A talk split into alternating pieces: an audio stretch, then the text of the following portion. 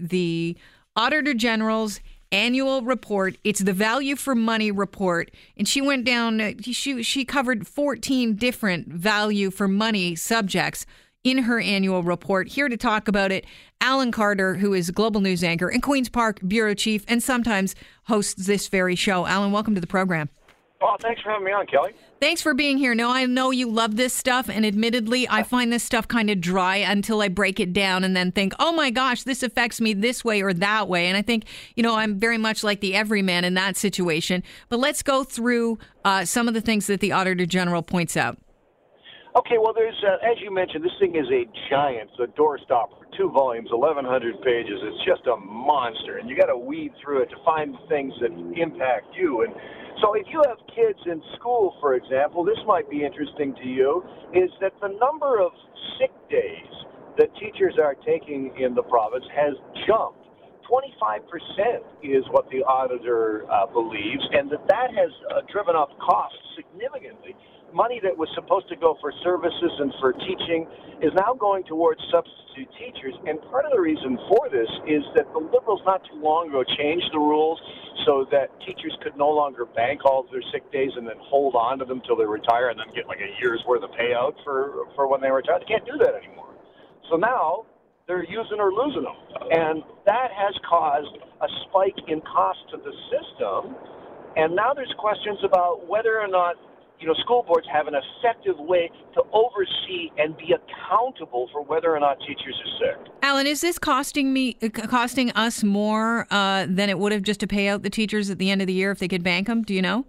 That's a great question, and the auditor was asked that, you know, and she she declined to go apples to you know apples and whether or not that overall cost has come down. But part of the reality is is that some of the money that the government has said is going to go towards uh, schoolrooms and classroom teaching clearly is now going towards substitute teachers. Right. Well, that's uh, you know it's predictable because we saw this coming. That's for sure. Uh, sure let- I, I, don't think it's a surprise for anybody who knows a teacher. If you know a teacher, you know that they're pro- you know they think the same way, which is, well, I mean, I'm entitled to these. You know, yeah, and I think they look at it this way because I have talked to a few teachers who are my friends. I love them dearly, but it's it's interesting because they all hang out together, right? So you start to kind of think the same way uh, with regards to you know some of your holidays, and there's always this kind of I'm so hard done by because I only get this summer. I can only take my holidays a March break, summer, or Christmas. Like I don't get to take little days off here or there because I have to be in school. So this is the way they can work around it. Yeah, that, that I mean, you know, I, I'm not one that likes to jump on blame for teachers. Uh, don't get me wrong. I, I am not casting blame, but this is clearly what the auditor has said is that there's been a failure at the school board level to oversee. And when I asked the Minister of Education about it, she just kicked it right back to the school boards. And re- you think that there should be some accountability on the part of the province, seeing that they're the ones that changed these rules in the first place. I understand uh, Bonnie Lysyk also pointed out some uh, problems with increase in wait times as far as healthcare uh, sector is concerned. Can you go through some of that? Yeah, well, some of that it has to do with cancer care, especially. She looked at cancer care in Ontario, and one of the things that she found, especially for stem cell replacement surgery, um, that is a very expensive process, and we don't have the ability to do it very much in Ontario. And as a result, we've sent something like 53 people south of the border in the last year or so, um, and it's cost us five times as much for that life saving surgery south of the border. And another 100 plus people are scheduled to go in the next couple of years. So what she's saying is that if we invested that money into cancer care here, the stem cell surgery here, government says it is doing that, but it's behind, mm-hmm. that we could save ourselves a lot of money. The other one I want to really highlight for you here, Kelly, is um, from the electricity um, industry. Oh, they're handling that poorly? Is it? Yeah. Breaking news. Shock to you, I know. this one is unbelievable, really. Uh-huh. So the way it works in this province is, if you're an energy producer and you have a contract, generally you're under contract to produce electricity. Sometimes, even if it doesn't get used, you're you're basically you've got to provide the power, whether or not we use it, because we have to have excess power at all times. Mm-hmm. So the pro- government has this program where energy producers can recover can recover lost income for various reasons, and they submit receipts and stuff, and they get money back for it. Well, what the auditor found was that there was almost no oversight of these receipts and what they were claiming. And in cases, this energy company had claimed reimbursements for car washes, scuba gear, raccoon traps, lawn maintenance, all of these things that ended up being paid for by the ratepayer, by the people who, you and I, who pay for power, we're paying for it. And the auditor says that there's no oversight to be able to get this money back. That is unbelievable and absolutely appalling the nerve that some people have because this is arguably, you know, people in the upper levels because, you know, they're just signing off on their stuff. Let's talk about uh, very quickly the fact that you wrote a great piece in globalnews.ca uh, today to talk about the Auditor General's report. And uh, you actually say this that she is undermining the effectiveness, or this is undermining the effectiveness of the auditor's report. Or, sorry, what is undermining the effectiveness of the auditor's report is the auditor herself. And I just wanted you to speak to that. How so?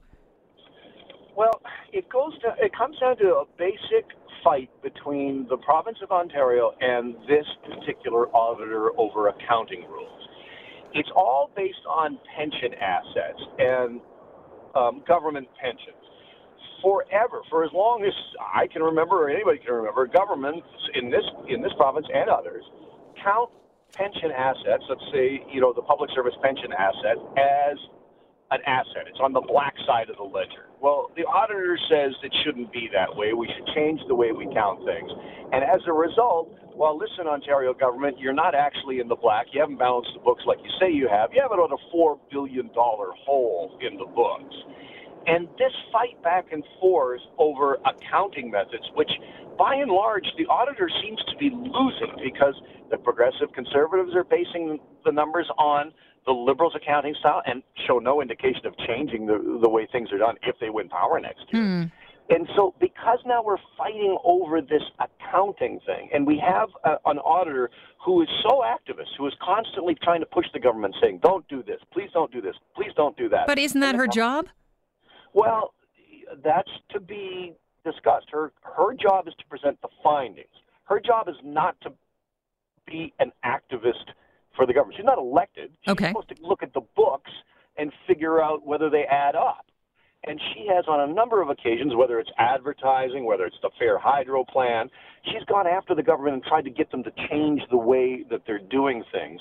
And when you factor that in with this whole accounting kerfluffle, she's managed to kind of sideline herself. Like she's taken away the sting of her own moral suasion because it appears that to a lot of people, she may be wrong on this basic accounting assumption.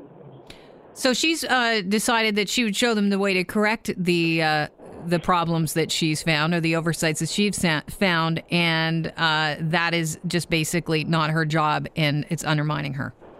Well, it is. I mean, if if you kept saying to me, "You're wrong, you're wrong, you're wrong. You should change. You should change. You should change," and, and I keep saying, I appreciate your We'd be married if that was the case. You. That's exactly what we would be. We'd be like 25 years into a marriage. Yeah. Right but yeah, sorry, Alan. It just the opening was there. I had to go for it. So if I kept saying you're wrong, you're wrong, you're wrong, and I kept saying, you know, thank you, thank you, thank you, goodbye, goodbye, goodbye. Eventually, your voice becomes diminished, and you just become the same old voice again and again and again that that doesn't really resonate. And that's sort of what's happened to Bonnie Lysyk here. Well, Alan, I uh, I appreciate your insight into all of this. I'm sure that it, you're going to unpack a lot more of it tonight on Global News. Yeah, Global News at 5:30. You'll be looking into more about scuba gear and whether or not uh, energy companies should really capture their own raccoons. appreciate your time today, Alan. Thanks so much. Thanks, Kelly. By the way, you'll be hearing from my lawyer. I do want a divorce. If you get in line. Alan Carter, Global News anchor and Queen's Park Bureau Chief. Uh, there's a great piece right now on globalnews.ca. You can check it out just by going to 640toronto.com. Uh, it's an analysis on this uh, Auditor General's report, Ontario's Auditor, Her Own Worst Enemy by Alan Carter.